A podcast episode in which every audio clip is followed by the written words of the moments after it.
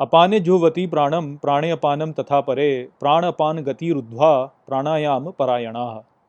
नमस्कार मित्रों मित्रों, ये जो श्लोक है भगवत गीता के चौथे अध्याय का उनतीसवां श्लोक है, जिसे हम आज गहराई से समझेंगे। तो आइए सबसे पहले इसके अर्थ को समझते हैं। तो जो श्लोक है, वो कहता है, अपाने जुहवती प्राणम अर्थात अपान में अर्पण करता है प्राण।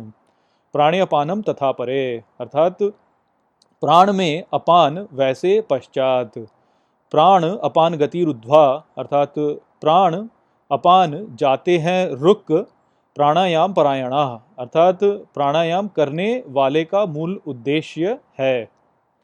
तो इस श्लोक में श्री कृष्ण प्राणायाम से संबंधित यज्ञ के बारे में अर्जुन को बता रहे हैं और वो ये कहते हैं कि कुछ ऐसे लोग होते हैं जो कि अपान में प्राण को अर्पण करते हैं, अर्थात बाहर जाने वाली श्वास में अंदर आने वाली श्वास को अर्पण करते हैं और अंदर आने वाली श्वास में बाहर जाने वाली श्वास को अर्पण करते हैं। और इस प्रकार से ये जो प्रक्रिया होती है, इसमें इनके जो बाहर जाने वाली और जो अंदर आने वाली श्वास होती है, वो रुक जाती है और ऐसे प्राणायाम करने वाला जो होता है, वो अपने यज्ञ को करता है और मूल उद्देश्य को प्राप्त करता है। मूल उद्देश्य जो है, वो संपूर्ण सत्य जो है, उसको समझना। तो यहाँ पर सरल शब्दों में कहा जाए तो श्री कृष्ण कह रहे हैं कि कुछ व्यक्ति संपूर्ण सत्य को प्राप्त करते हैं, अपनी श्वास को नियंत्रित करके और अपनी श्वास को नियंत्रित करके उनका जो मन होता है, वो ठहर जाता है। और इस मन के ठहराव के द्वारा वो संपूर्ण सत्य को समझ पाते हैं।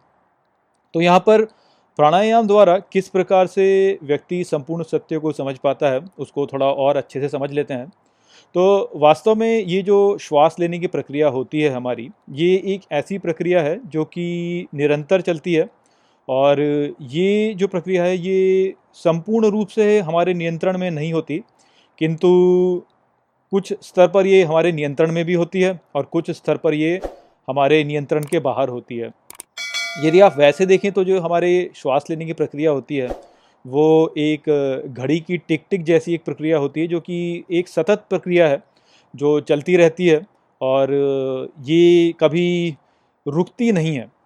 और जैसे घड़ी की जो टिक टिक होती है, वो भी निरंतर चलती रहती है, वैसे ही जो हमारी सांस लेने की प्रक्रिया है ये भी निरंतर चलती रहती है, रुकती नहीं है। किंतु यहाँ पर एक अंतर है और वो अंतर ये है कि जो घड़ी की टिक टिक वाली प्रक्रिया होती है, वो हमारे नियंत्रण के पूर्ण रूप से बाहर होती है। वो टिक टिक जो है, वो चलती रहती है, चलती रहती है। एक किसी अंतराल के ऊपर वो टिक की आवाज़ जो होती है, वो आती ही है और ये जो अंतराल होता है, ये फिक्स्ड है।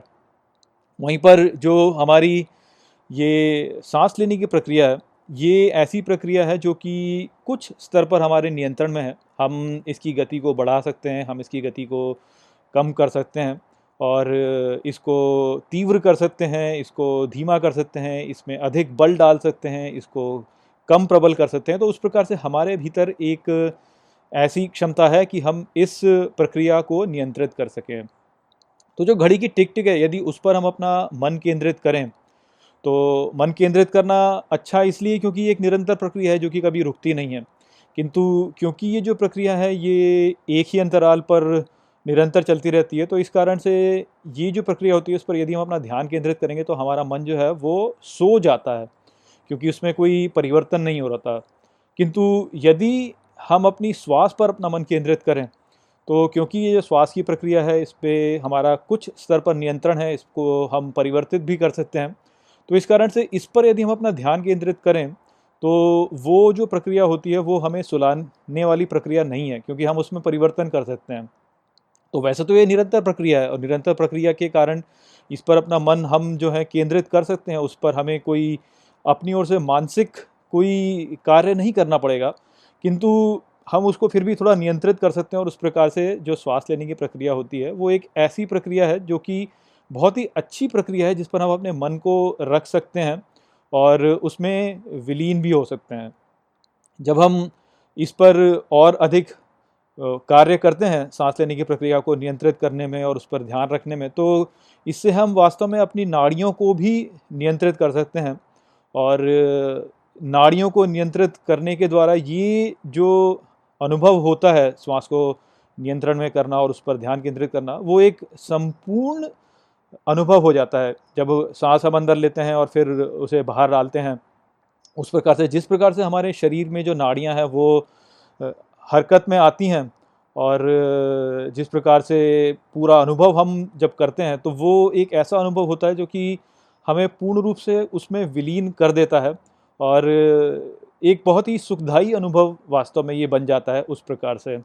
तो इस प्रकार से जब व्यक्ति अपनी सांस पर ध्यान केंद्रित करता है और अपनी नाड़ियों को नियंत्रित करता है, अपने शरीर को भी पूर्ण रूप से नियंत्रित कर रहा होता है और एक पूर्ण अनुभव ले रहा होता है, उससे हमारी भावनाएँ जो होती हैं, वो हमारे नियंत्रण में आ जाती हैं और हम अपने जीवन की जो छोटी छोटी भावनाएँ होती हैं, उनके ऊपर उठ जाते हैं और इस सांस के अंदर बाहर आने में और हमारी जो नाड़ियाँ हैं, उसके उसमें तरंगे उठने में हम इतने खो जाते हैं कि हम वास्तव में जो हमारा अहंकार है और उससे संबंधित जो घटनाएँ हमारे जीवन में घट रही होती हैं, उनके ऊपर उठ जाते हैं। और जब हम इनके ऊपर उठ जाते हैं और इस प्रक्रिया में पूर्ण रूप से विलीन हो जाते हैं तो जो हमारा सत्य है, वो सामने आता है।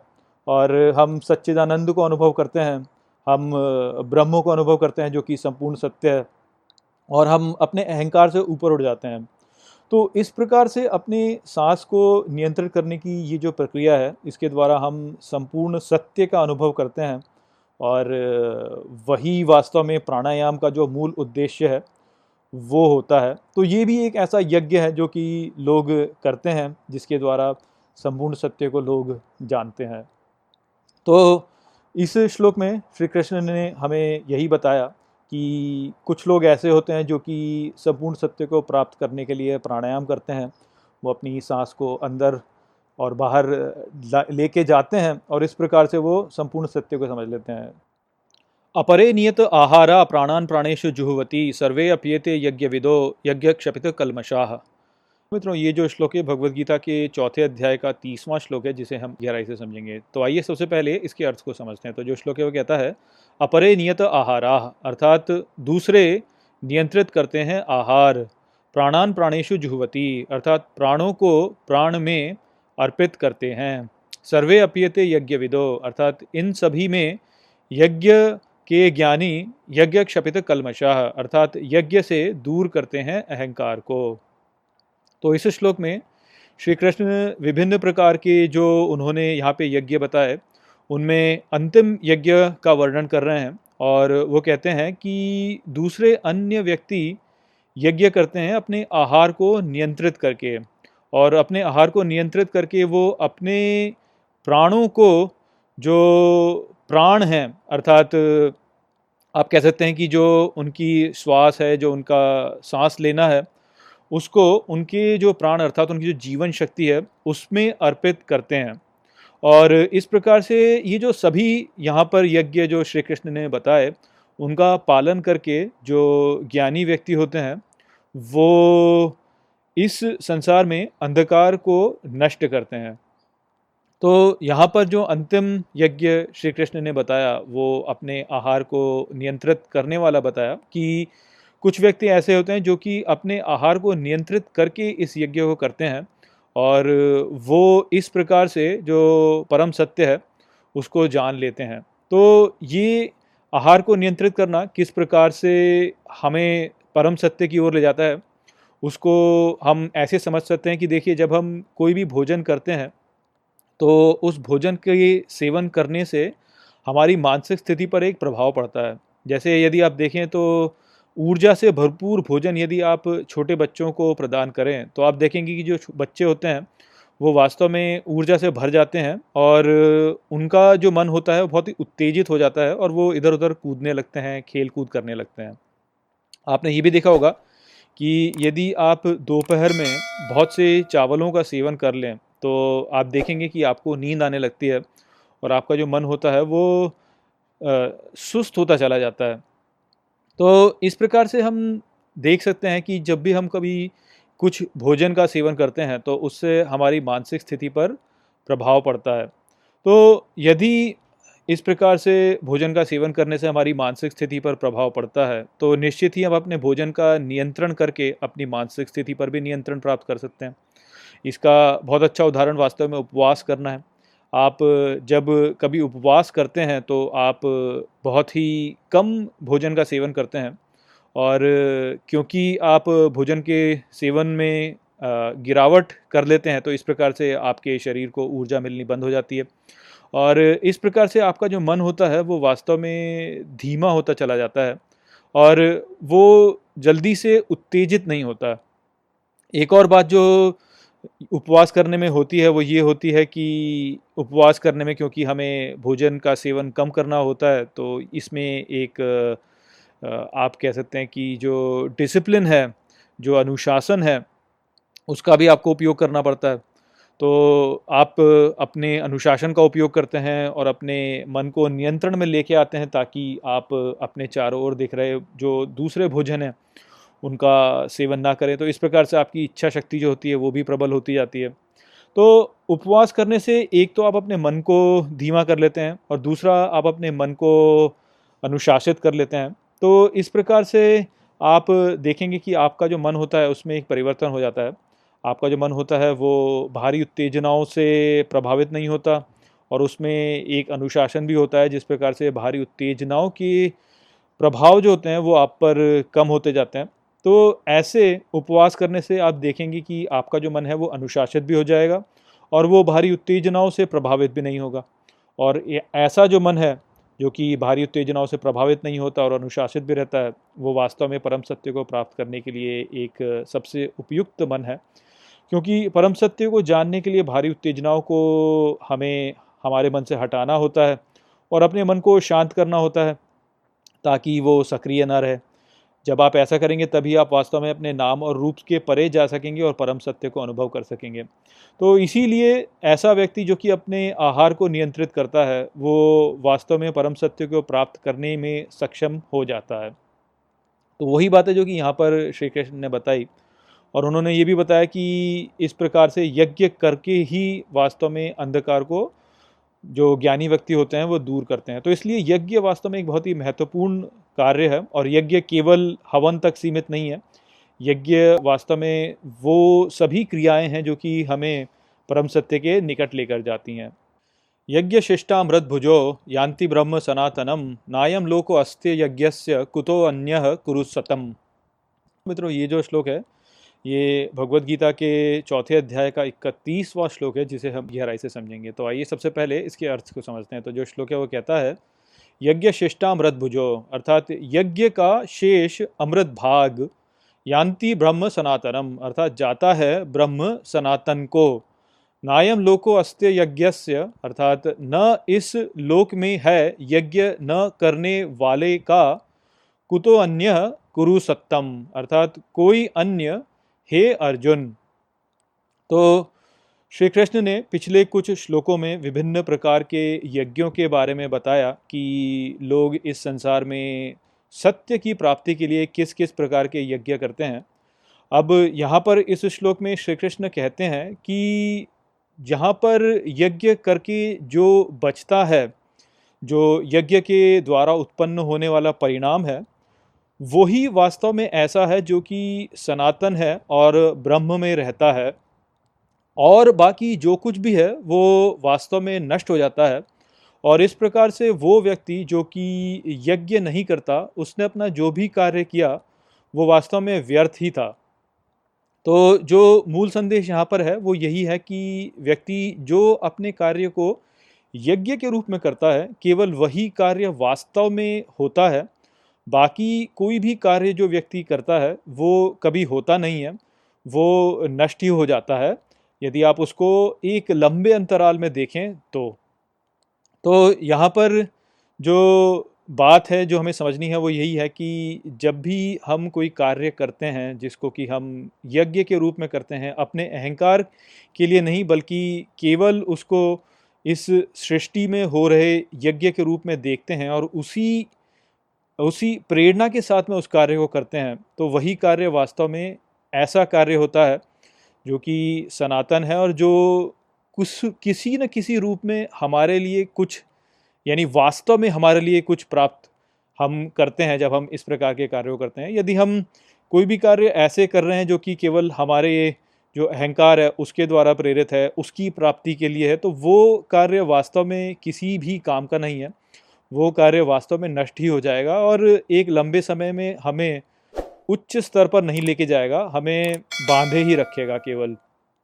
तो इसका उदाहरण जैसे हम यदि समझना चाहें तो हम सम्राट अशोक के द्वारा देख सकते हैं कि जैसे सम्राट अशोक जो थे, उन्होंने जो मौर्य साम्राज्य है, उसको एक बहुत ही ऊँचे स्थान पर वो लेके गए, उसको अपने शीर्ष तक उन्होंने पहुँचाया। और उन्होंने इस संसार में जो बौद्ध संप्रदाय की शिक्षाएँ हैं, उनको भी आगे बढ़ाया। तो इस प्रकार से यदि आप देखें तो उन्होंने अपने जीवन में जो कार्य किया, वो यदि सतही रूप से देखा जाए तो एक बहुत ही प्रभावशाली कार्य हमें दिखता है। हमें ऐसा लगता है कि उन्होंने अपने जीवन में बहुत ही महत्वपूर्ण कार्य किए। किंतु यदि हम उनको आज के परिप्रेक्ष्य में देखें तो हम जानते हैं कि जो मौर्य साम्राज्य है, उसका पतन बहुत पहले हो चुका है और जो बौद्ध जो बौद्ध संप्रदाय है, उसको भी एक बहुत ही बड़े ऐसे भौगोलिक क्षेत्र से अब समाप्त कर दिया गया है, जहाँ पर कि वो पहले हुआ करता था। तो यहाँ पर यदि हम यदि हम अशोक के कार्य को देखते हैं और उनका जो कार्य था, यदि हम ऐसा सोचें कि उन्होंने ये जो कार्य किया, वो अपने अहंकार से प्रेरित होकर किया कि मैं ये कार्य इसलिए कर रहा हूँ ताकि मेरा जो, मेरी जो विरासत है, वो आगे तक जाए और आने वाली जो पीढ़ियाँ हैं, वो ये जाने कि देखो मैंने कितने बड़े बड़े कार्य किए। तो यदि उन्होंने अपने कार्यों को इस प्रेरणा के साथ में किया तो हम आज देख सकते हैं कि उनकी जो विरासत है, उसका ढलान हो रहा है। और यदि हम ये सोचें कि एक करोड़ वर्ष पश्चात क्या कोई सम्राट अशोक के कार्यों को याद रखेगा तो मुझे लगता है कि कोई भी उनके कार्यों को वास्तव में याद नहीं रखेगा। और हो सकता है कि उस समय तक सम्राट अशोक को ही भुला दिया जाए। तो यदि उन्होंने अपने कार्यों को इस प्रकार से किया कि उनकी जो प्रेरणा थी, वो उनकी विरासत को पीछे छोड़ के जाने की थी, ताकि वो अपने अहंकार को संतुष्ट कर सकें कि देखो, आगे आने वाली पीढ़ियाँ जो हैं, वो मेरे बारे में जाने कि मैंने कितना अच्छा कार्य किया। तो निश्चित ही वो अपने इस कार्य में विफल रहे और विफलता यानी निश्चित ही है। एक करोड़ वर्ष पश्चात तो अशोक को कोई याद करेगा भी नहीं। तो इस प्रकार से तो उन्होंने जो किया, वो व्यर्थ ही था। किंतु यदि उन्होंने अपना कार्य इस प्रेरणा के साथ में किया कि मैं बौद्ध संप्रदाय की जो अच्छी शिक्षाएँ हैं, जो शिक्षाएँ ऐसी हैं, जो कि हमें ये सिखाती हैं कि कैसे हमें अपने जीवन में ठीक प्रकार से कार्य करना चाहिए, ईश्वर किस प्रकार से होता है, ये सृष्टि किस प्रकार से कार्य करती है और हमारे जीवन में हमारे जो जो हमारे उद्देश्य होने चाहिए, वो किस प्रकार से होने चाहिए। तो यदि वो सनातन शिक्षाओं को आगे बढ़ाने के लिए उन्होंने यहाँ पर ये कार्य किया तो वो जो शिक्षाएँ हैं, वो आने वाली जो दूसरे संप्रदाय हैं, उनमें भी आई हैं। जैसे आप देख सकते हैं कि बौद्ध संप्रदाय की जो शिक्षाएँ हैं, उनको वास्तव में जो ईसाई संप्रदाय है, उसने भी उठाया है। तो इस प्रकार से यदि आप देखें तो वो शिक्षाएँ जो हैं, जो कि हमें एक अच्छा जीवन जीने के लिए प्रेरित करती हैं, वो शिक्षाएँ तो सनातन है। वो बार बार उठती रहेंगी। भले ही उन्हें बौद्ध संप्रदाय की शिक्षाएँ ना कहा जाए, किंतु वो किसी और संप्रदाय में सामने उठेंगी।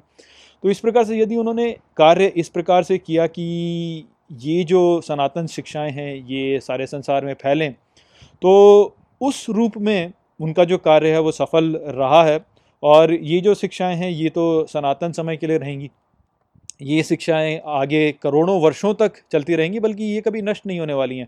यदि ये नष्ट थोड़े समय के लिए नष्ट हो भी जाए तो ये पुनः ऊपर आ जाएँगी। तो इस प्रकार से वो जो कार्य उन्होंने किया, वो ब्रह्म सनातन में गया है।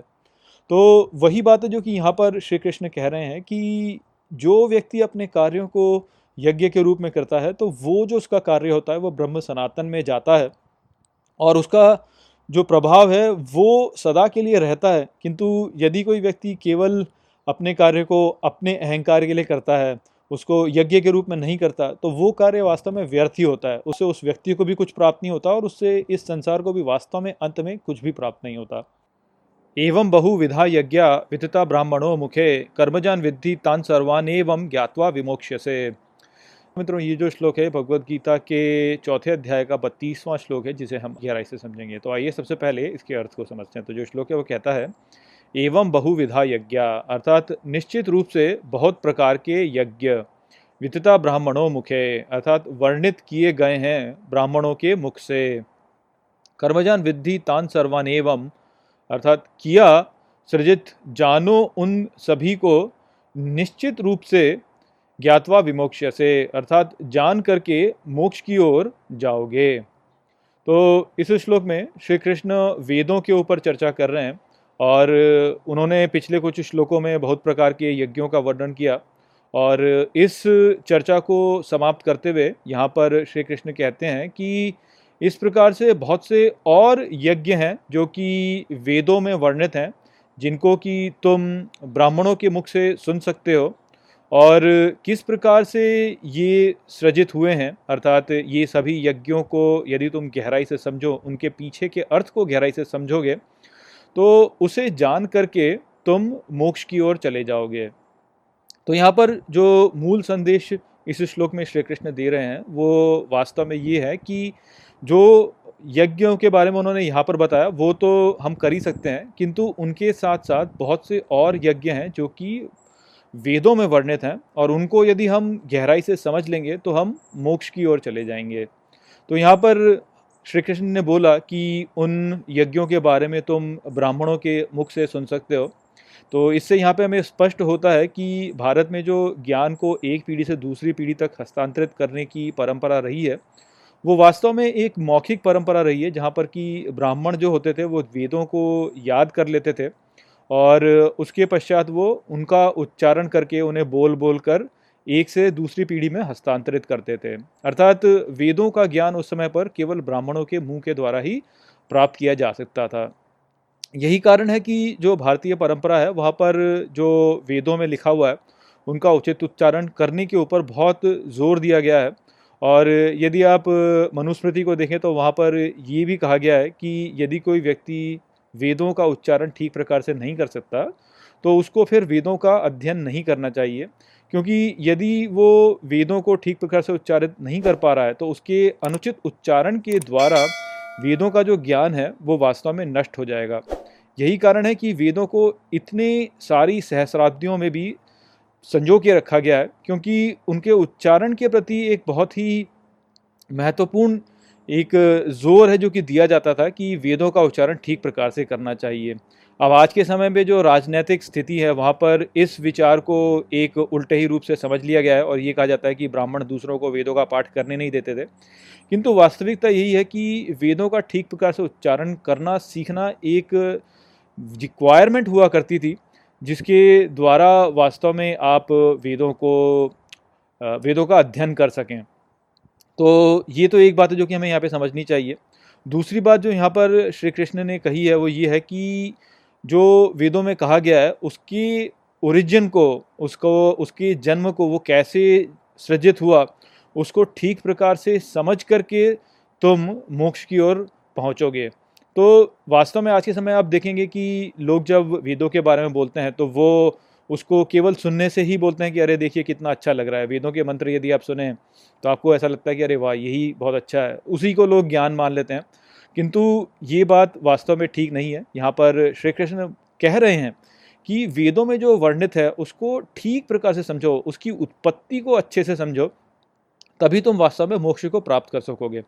तो वेदों में जो भाषा है, जिसका उपयोग किया गया है, वो एक बहुत ही मेटाफोरिकल भाषा है, उसमें बहुत सारे रूपकों का उपयोग किया गया है और इस कारण से उसे समझना बहुत ही कठिन है। यदि वेदों के श्लोकों को आप केवल उसका उसका आप अनुवाद करें और तब आप उसको देखें तो आपको कुछ भी समझ में नहीं आएगा कि इसमें यहाँ पे बोला क्या जा रहा है, क्योंकि बहुत से रूपकों का उपयोग वहाँ पे किया गया है। तो इन रूपकों को जब आप ठीक से समझेंगे तभी आप वास्तव में वेदों में वर्णित जो ज्ञान है, उसे ठीक प्रकार से समझ पाएँगे। और उस ज्ञान को जब आप समझेंगे, तभी आप वास्तव में मोक्ष को प्राप्त करेंगे। केवल उसका उच्चारण कर लेना, तोते की तरह उसको बोल देना पर्याप्त नहीं होता। और ये बहुत ही दुख की बात है कि आज के समय लोग केवल उसको तोते की तरह से रट लेना और बोल देने में ही ज़ोर देते हैं और कहते हैं कि इसी प्रकार से आप ज्ञानी हो गए। वास्तव में ऐसे आप ज्ञानी नहीं होते हैं। आप उसके ज्ञान को ठीक से जब समझेंगे उसकी उत्पत्ति को समझेंगे। अर्थात वहाँ पे जो उपयोग में लाए गए रूपक हैं, उनको आप गहराई से समझेंगे, तभी आप वास्तव में उस ज्ञान को जानेंगे और सत्य तक पहुँच सकेंगे और मुक्त हो सकेंगे। श्रेयान द्रव्य मयाद यज्ञाज ज्ञान यज्ञ परंतप सर्वम कर्म अखिलम पार्थ, ज्ञाने परिसमाप्यते। मित्रों, ये जो श्लोक है भगवत गीता के चौथे अध्याय का तैंतीसवां श्लोक है, जिसे हम गहराई से समझेंगे। तो आइए सबसे पहले इसके अर्थ को समझते हैं। तो जो श्लोक है वो कहता है, श्रेयान द्रव्य मयाद यज्ञाज अर्थात श्रेय धन के यज्ञ से जाता है। ज्ञान यज्ञ परंतप, अर्थात ज्ञान यज्ञ को, हे परंतप सर्वम कर्म अखिलम पार्थ, अर्थात सभी कर्म पूर्ण, हे पार्थ ज्ञाने परिसमाप्यते, अर्थात ज्ञान में समाप्त होते हैं। तो श्री कृष्ण इस श्लोक में अर्जुन से कह रहे हैं कि ज्ञान के द्वारा किया हुआ जो यज्ञ होता है, वो वास्तव में जो धन के द्वारा किया गया यज्ञ है, उससे श्रेष्ठ होता है। और श्री कृष्ण कहते हैं कि ऐसा इसलिए है क्योंकि सभी कर्म अंत में समाप्त होते हैं ज्ञान में ही। तो श्री कृष्ण ने इकतीसवें श्लोक में कहा था कि जो भी यज्ञ से बचता है, वो वास्तव में ब्रह्म में समा जाता है। तो यहाँ पर उसी विचार के बारे में कहा जा रहा है और श्री कृष्ण यहाँ पर कहते हैं कि क्योंकि जो कर्म है, वो अंत में ब्रह्म सनातन में ही जाएगा। तो ब्रह्म सनातन वास्तव में आपको यही कहा जाएगा कि वो ज्ञान से जोड़ा जा सकता है, क्योंकि इस संसार में हमारी जो सभी समस्याएँ हैं, वो वास्तव में अज्ञान से उत्पन्न होती हैं। जब हम ये भूल जाते हैं कि हम ब्रह्म हैं, तभी वास्तव में हमारी सारी समस्याएँ उत्पन्न होती हैं। इसलिए ज्ञान का होना ही वास्तव में हमारी सभी समस्याओं का निवारण है। और इसी कारण से यहाँ पर श्री कृष्ण ने कहा कि जो भी कर्म हम करते हैं, वो अंत में ज्ञान में ही जाता है। क्योंकि इकतीसवें श्लोक में श्री कृष्ण ने कहा कि जो यज्ञ किया गया है, वो यज्ञ वास्तव में ब्रह्म सनातन में ही जाता है। तो इसलिए ज्ञान का वास्तव में होना यही हमें मुक्त करेगा। और क्योंकि जो कर्म हम कर रहे हैं वास्तव में, जो हम अपने अहंकार से कर रहे हैं, वो तो किसी काम का है ही नहीं, वो तो नष्ट हो जाता है। तो जो कर्म हम वास्तव में करते हैं, वो सारा का सारा वास्तव में ज्ञान में ही जाता है। वही कर्म ऐसा है जो कि सदा के लिए रहता है। और इस कारण से क्योंकि जो सभी कर्म हैं, वो अंत में ज्ञान में ही जाएँगे। तो जो यज्ञ ज्ञान के लिए किया गया है, वही यज्ञ वास्तव में श्रेष्ठ है।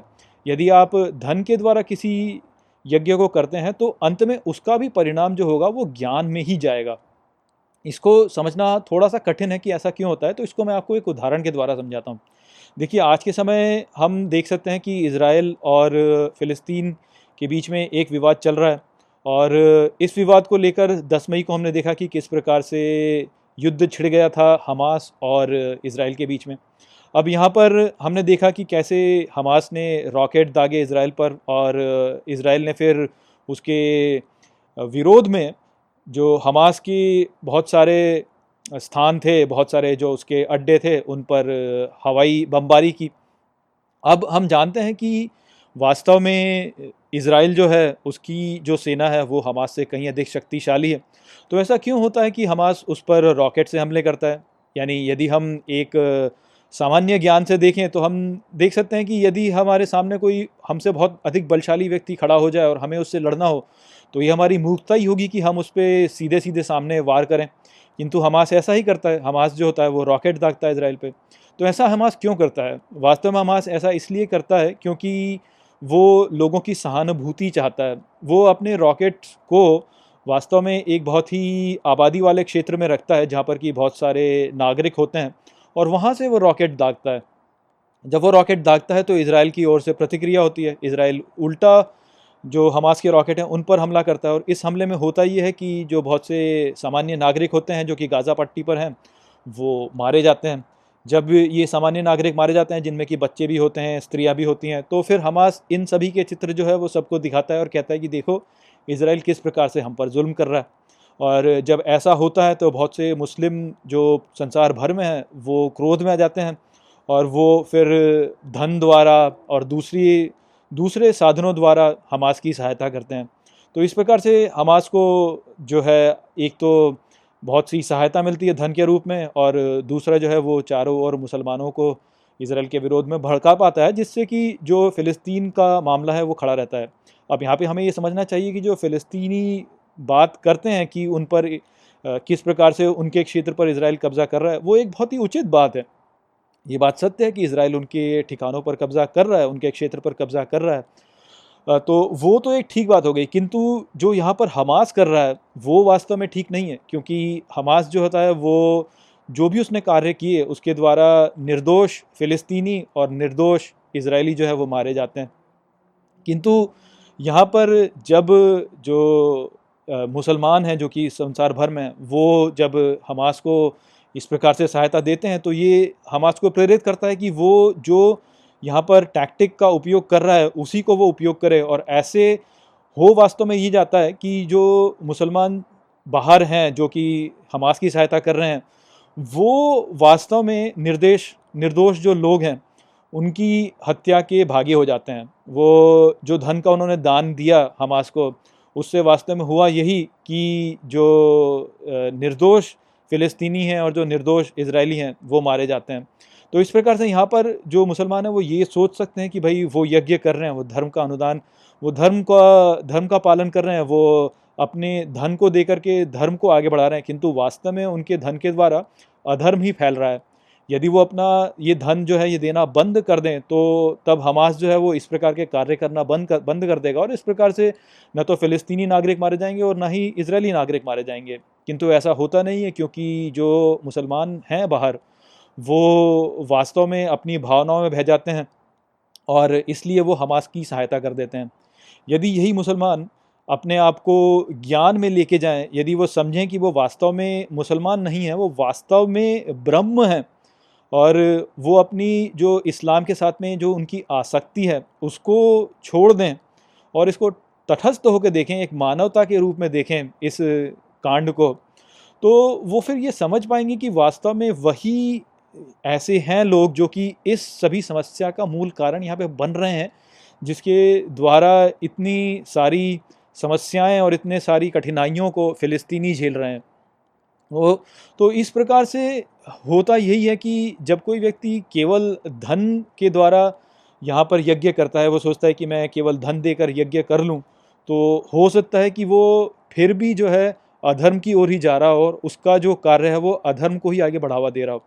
किंतु यदि वही व्यक्ति ज्ञान में जाता है और ज्ञान के द्वारा ये समझने का प्रयास करता है कि उसकी वास्तविक स्थिति क्या है, वो यदि अनासक्त हो जाता है, वो अपने धर्म संप्रदाय अपने अहंकार किसी से भी जुड़ता नहीं और अनासक्त होकर संपूर्ण सृष्टि के दृष्टिकोण से अपनी स्थिति को देखता है तो वो ये समझ जाएगा कि उसे वास्तव में क्या कार्य करना है। यहाँ पे जो मुसलमान व्यक्ति हैं, उनके साथ में जो समस्या होती है, वो यही होती है कि वो अपने धर्म से आसक्ति रखते हैं, वो इस्लाम से आसक्ति रखते हैं और इस प्रकार से वो बहक जाते हैं और अपनी भावनाओं में बहकर वो गलत लोगों को अपने धन को दे देते हैं और इस प्रकार से वो वास्तव में पाप के भागी हो जाते हैं। तो यही बात यहाँ पर श्री कृष्ण कह रहे हैं कि अंत में तो जो भी कर्म है वो ज्ञान में ही जाना है, क्योंकि जो भी दूसरा और कर्म होता है वो तो नष्ट ही होगा। आसक्ति के साथ किया गया जो भी कर्म है वो वास्तव में नष्ट हो जाएगा। अनासक्त रहकर ज्ञान के साथ किया गया जो कर्म है, वही वास्तव में अंत में सनातन में जाएगा वही ब्रह्म में जाएगा। तो इसलिए ज्ञान होना कहीं अधिक महत्वपूर्ण होता है और ज्ञान के द्वारा यदि हम अपने यज्ञ को करेंगे तो उसी के द्वारा हम वास्तव में श्रेय को प्राप्त करेंगे। तो हमारी जो सभी समस्याएँ हैं इस संसार में, वो वास्तव में अज्ञान के द्वारा ही आ रही हैं। हम ये भूल गए हैं कि हम ब्रह्म हैं। हम वास्तव में किसी और इकाई से अपनी पहचान जोड़ने लगते हैं और इस प्रकार से हम आसक्त हो जाते हैं और आसक्त होकर ही हम अपनी सारी समस्याओं को उत्पन्न करते हैं। तद्विद्धि प्राणिपातेन परिप्रश्न सेवया उपदेश्यंती ते ज्ञानम ज्ञान तत्वदर्शिन मित्रों, ये जो श्लोक है भगवत गीता के चौथे अध्याय का चौंतीसवां श्लोक है, जिसे हम गहराई से समझेंगे। तो आइए सबसे पहले इसके अर्थ को समझते हैं। तो जो श्लोक है, वो कहता है, तद्विद्धि प्राणी पाते न अर्थात वो जानो ज्ञानी के द्वारा परिप्रश्न न सेवया, अर्थात प्रश्न करके सेवा से। उपदेशयंती ते ज्ञानम, अर्थात तुम्हें उपदेश देंगे ज्ञान का ज्ञानिनस तत्वदर्शिन अर्थात तत्व दर्शन के ज्ञानी। तो जो ये तत्व ज्ञान होता है, जो ब्रह्म का ज्ञान होता है, जो ज्ञान होता है इस विषय पर कि हमारा वास्तविक स्थान इस संसार में कहाँ है और मैं वास्तव में कौन हूँ, इस प्रकार का जो ज्ञान है, ये वास्तव में व्यक्ति को स्वयं से नहीं आता। और इसके पीछे का कारण ये है कि जो प्रकृति है, उसने अपनी माया से हमारी बुद्धि को ढक रखा है और इस कारण से हम वास्तव में इस संसार में अपने वास्तविक स्वरूप को नहीं समझ पाते और अपने अहंकार से जुड़े रह जाते हैं। तो यहाँ पर श्री कृष्ण कहते हैं कि तुम्हें यदि इस ज्ञान को जानना है तो किसी ऐसे व्यक्ति के पास जाओ जिसको कि इसका ज्ञान है और सेवा भाव के साथ उससे प्रश्न करो। यदि तुम उससे प्रश्न करोगे तो वो तुम्हें इसके बारे में ज्ञान देगा और इस प्रकार से तुम आध्यात्म के मार्ग पर आगे बढ़कर मुक्ति की ओर प्रगति करने लगोगे। तो जो यहाँ पर संदेश श्री कृष्ण का है, वो यही है कि ये जो तत्व ज्ञान है कि मैं कौन हूँ और वास्तव में इस संसार में मेरी, मेरा जो स्थान है, वो वास्तव में कहाँ है, इसका ज्ञान स्वयं से प्राप्त करना बहुत ही कठिन होता है। इसलिए हम लोगों को किसी ज्ञानी के पास में जाकर इस ज्ञान को लेने का प्रयास करना चाहिए। इस प्रकार से जो हमारी प्रगति होगी, वो कहीं अधिक तीव्र होगी। इसकी तुलना में कि हम इस ज्ञान को स्वयं से प्राप्त करना चाहें, क्योंकि स्वयं से इसको प्राप्त करना बहुत ही कठिन है और हम बहुत ही भाग्यशाली हैं कि हम भारतीय सभ्यता में हैं, जहाँ पर कि एक बहुत बड़ी परंपरा है इस ज्ञान को विकसित करने की, जहाँ पर कि हमारे जो पूर्वज हैं, उन्होंने धीरे धीरे धीरे धीरे इस ज्ञान को विकसित किया है। तो यदि हम किसी के पास जाके इस ज्ञान को प्राप्त करें तो वो हमारे लिए कहीं अधिक सुलभ है, क्योंकि हम शीघ्र ही इस ज्ञान को प्राप्त कर लेंगे। वास्तव में हमारे साथ में समस्या यही है कि हम इस ज्ञान के बारे में नहीं जानते हैं, और क्योंकि हम इस ज्ञान के बारे में नहीं जानते हैं तो इस बार, इसलिए हम इस बार इस ज्ञान को जानना भी नहीं चाहते हैं। अब अपने चारों ओर बहुत से ऐसे व्यक्तियों को देखेंगे, जो कि अपने अहंकार में खोए हुए हैं। उनको ये पता ही नहीं है कि वास्तव में वो कौन है और न ही वो जानना चाहते हैं, क्योंकि उनको कोई कोई इस बारे में ज्ञान है ही नहीं कि वास्तव में वो कौन है। वो स्वयं में इतने खोए हुए हैं। और एक और समस्या जो हमारे साथ में होती है वो ये है कि इस संसार में हमें बहुत से ऐसे पाखंडी गुरु भी देखने को मिलते हैं, जो कि वास्तव में ना तो स्वयं कोई ज्ञान रखते हैं और दूसरों को भी भटका देते हैं। तो इस कारण से भी कई बार हम इस मार्ग पर जाने से कतराते हैं। बहुत से ऐसे लोग होते हैं जो कि यही सोचते हैं कि सभी के सभी जो गुरु हैं वो वास्तव में पाखंडी हैं। किंतु जो सत्य है, वो वास्तव में सत्य है और कुछ ऐसे लोग हैं जो कि इस सत्य को वास्तव में जानते ही हैं।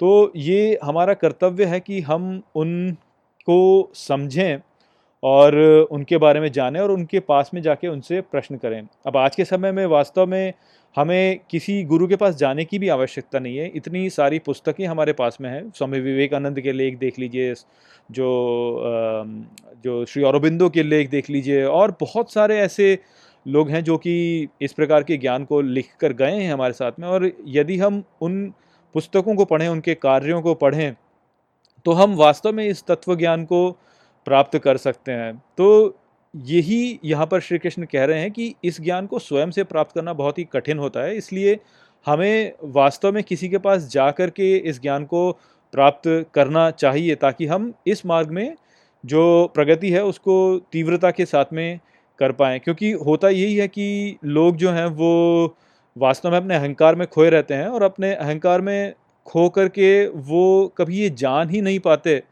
कि उनकी स्थिति वास्तव में क्या है? वो वास्तव में कौन है? और इस अहंकार में रहकर कई बार लोग इस प्रकार के कार्य भी कर देते हैं कि वो इन ग्रंथों की ही की ही अवहेलना करके इनका अपमान कर देते हैं। तो ऐसी स्थिति में यदि आप किसी व्यक्ति को देखें तो आपको उन पर क्रोध नहीं करना चाहिए, बल्कि उनके लिए एक दया का भाव रखना चाहिए कि वो इस संसार में जो वास्तविक ज्ञान है, जो कि वास्तव में प्राप्त करने योग्य है उससे कितना दूर हो गए हैं। तो एक दया का भाव उनके लिए रखिए, ना कि उनके लिए आप एक क्रोध का भाव रखें। और इस बात को जानें कि इस ज्ञान को प्राप्त करना बड़ा ही कठिन है। व्यक्ति स्वयं से इसको प्राप्त नहीं कर सकता। तो यदि कोई व्यक्ति अपनी मूर्खता में इस ज्ञान का अपमान कर रहा है तो उसके लिए हमारे मन में दया का भाव ही होना चाहिए, क्योंकि इसको जानना इतना सरल नहीं है। तो इस ज्ञान को यदि हमें समझना है तो उसके लिए इस ज्ञान के प्रति हमारे मन में एक आदर का भाव होना चाहिए। और उस आदर के भाव के साथ यदि हम इसको जानना चाहेंगे तो ये जो ज्ञान है, ये हमारे को मिल ही जाएगा। पुस्तक पढ़िए या किसी गुरु के पास में जाइए। हाँ ये ध्यान रखिए कि वो गुरु कोई पाखंडी गुरु ना हो, जो कि आपको एक अनुचित मार्ग पर ले जाए। तो इसका ध्यान आप अवश्य रखिए। किंतु इस ज्ञान के प्रति एक समान का भाव आपके मन में होना ही चाहिए, तभी आप वास्तव में इस ज्ञान को प्राप्त कर सकेंगे। यज्ञात्वा न पुनर्मोहम एवं यास्यसी पांडव, ये न भूतानी अशेषेण दृश्यसी आत्मन यथोमयी मित्रों, ये जो श्लोक है भगवत गीता के चौथे अध्याय का पैंतीसवां श्लोक है, जिसे हम गहराई से समझेंगे। तो आइए सबसे पहले इसके अर्थ को समझते हैं। तो जो श्लोक है, वो कहता है, यज्ञात्वा न पुनर्मोहम एवं, अर्थात जिसे जान करके पुनः मोह को निश्चित ही नहीं यास्यसी पांडव, अर्थात जाओगे हे पांडव, अर्थात हे अर्जुन। ये न भूतान अशेषेण, अर्थात इस प्रकार से भूतों को पूर्ण रूप से दृश्य सियात्मन यथोमयी, अर्थात देखोगे स्वयं ऐसे मुझमें। तो श्री कृष्ण यहाँ पर अर्जुन को कहते हैं कि एक बार यदि तुमने इस ज्ञान को प्राप्त कर लिया ये जो ब्रह्म का ज्ञान है, जो कि ऐसा ज्ञान है जो हमें ये बताता है कि हम वास्तव में कौन हैं, हमारी इस ब्रह्मांड में वास्तव में स्थिति क्या है तो इस प्रकार का ज्ञान जो व्यक्ति प्राप्त कर लेता है, वो फिर पुनः मोह में नहीं जाता। उसको जो जानना था, वो जान लेता है और अब ये जो ज्ञान है, ये वो खोता नहीं है। वो अब पुनः मोह में नहीं जाएगा। और ऐसा व्यक्ति जो है, वो संपूर्ण सृष्टि में जो भी भूत हैं, अर्थात जो भी यहाँ पर वस्तुएँ हैं और जो भी प्राणी हैं, उन सभी को वो व्यक्ति इस ज्ञान के पश्चात ब्रह्म में ही देखता है। तो ये जो ज्ञान है, ये आपके साथ में स्थायी रूप से रहता है। एक बार यदि आपको ये ज्ञान हो गया तो उसके पश्चात अब आप इस ज्ञान को खोएँगे नहीं। इस बात को यहाँ पे श्री कृष्ण कह रहे हैं। तो ये जो ब्रह्म का ज्ञान है वास्तव में, जैसा कि हमने पिछले श्लोक में भी देखा कि इसको प्राप्त करना इतना सरल नहीं होता। इसको जानने के लिए श्री कृष्ण ने कहा कि तुम किसी ऐसे व्यक्ति के पास में जाओ जो कि इस ज्ञान को पहले से ही जानता है और उससे प्रश्न करो, तब तुम इस ज्ञान को शीघ्र ही प्राप्त करोगे। तो ये जो ज्ञान है, इसको ऐसे प्राप्त करना बहुत ही कठिन होता है। इसको इस प्रकार से दिखा पाना जो होता है, वो भी बहुत कठिन होता है। ठीक जैसे हम वर्ण का वर्णन नहीं कर सकते, हम ये नहीं कह सकते कि हरा रंग कैसा होता है, या हम स्वाद का भी वर्णन नहीं कर सकते, क्योंकि हम ऐसा नहीं बता सकते हैं कि जो मीठा स्वाद होता है या जो खट्टा स्वाद होता है वो कैसा होता है। ठीक उसी प्रकार से जो ब्रह्म का ज्ञान है, उसको भी ऐसे समझा पाना बड़ा ही कठिन होता है। देखिए, जो वर्ण होता है, वो वास्तव में हमारी इंद्रियों का एक मूलभूत स्वभाव है। हरा रंग जो है वो हमारे देखने की प्रक्रिया का एक मूल स्वरूप है और इस कारण से हम इसे समझा नहीं सकते। ठीक इसी प्रकार से जो मीठा स्वाद है, जो खट्टा स्वाद है, वो हमारे भोग करने की एक मूलभूत प्रक्रिया का भाग है। ये भी हमारी इंद्रियों से सीधे सीधे जुड़ा हुआ है, इसको भी हम ऐसे समझा नहीं सकते। तो क्योंकि ये हमारी इंद्रियों से सीधे सीधे जुड़े हुए हैं तो इसलिए हम इनको समझा नहीं सकते। ठीक इसी प्रकार से ब्रह्म का ज्ञान जो है, वो भी वास्तव में इंद्रियों के परे जाता है और वो वास्तव में हमारा स्वरूप है। तो क्योंकि वो इंद्रियों के परे जाता है, इस कारण से उसको ऐसे समझा पाना संभव नहीं है। किंतु जैसे यदि आपने एक बार हरे वर्ण को जान लिया तो अब आप उसको जानते हैं, अब आप उसको भूल नहीं सकते, आप हरे रंग को जानेंगे ही जानेंगे। यदि आपने मीठा स्वाद एक बार देख लिया तो अब आप उसे जानते ही हैं। अब आप उसको भूल नहीं सकते। आप मीठे स्वाद को ऐसे भूल नहीं पाएँगे कि भरे मीठा कैसा होता है। तो ठीक उसी प्रकार से ब्रह्म का ज्ञान भी जो है, वो मूलभूत है। और एक बार जब आपने उसे जान लिया तो उसके पश्चात अब आप उसको भूलेंगे नहीं। अब आप ब्रह्म को जानेंगे, अपनी स्थिति को इस ब्रह्मांड में जानेंगे और आपका जो दृष्टिकोण होगा, इस संपूर्ण सृष्टि की ओर, वो परिवर्तित हो जाएगा और ये जो परिवर्तन होगा, ये स्थायी होगा। अब आप इसको भूल नहीं सकते, क्योंकि ये हमारा मूलभूत स्वरूप है। और अपने मूलभूत स्वरूप को जान लेना कभी भुलाया नहीं जाता। तो वही बात है जो कि यहाँ पर श्री कृष्ण कह रहे हैं कि इसको जान करके फिर व्यक्ति पुनः मोह में नहीं जाता है। और ऐसा जो व्यक्ति होता है वो इस संसार में अपनी स्थिति को समझता है। वो इस ब्रह्मांड को देखने का जो उसका दृष्टिकोण है, उसको बदल देता है। उसका जो दृष्टिकोण होता है, वो अब केवल उसके अहंकार तक सीमित नहीं रहता, बल्कि वो इस संपूर्ण सृष्टि के दृष्टिकोण से इस संसार को देख रहा होता है और उसके लिए इस संसार में सब कुछ ब्रह्म हो जाता है और वो वास्तव में सब में ब्रह्म और ब्रह्म में सब कुछ को देखता है। तो यही बात है जो कि यहाँ पे श्री कृष्ण ने अर्जुन को बताई। आशा करता हूँ कि मैंने से समझा दिया होगा। नमस्ते।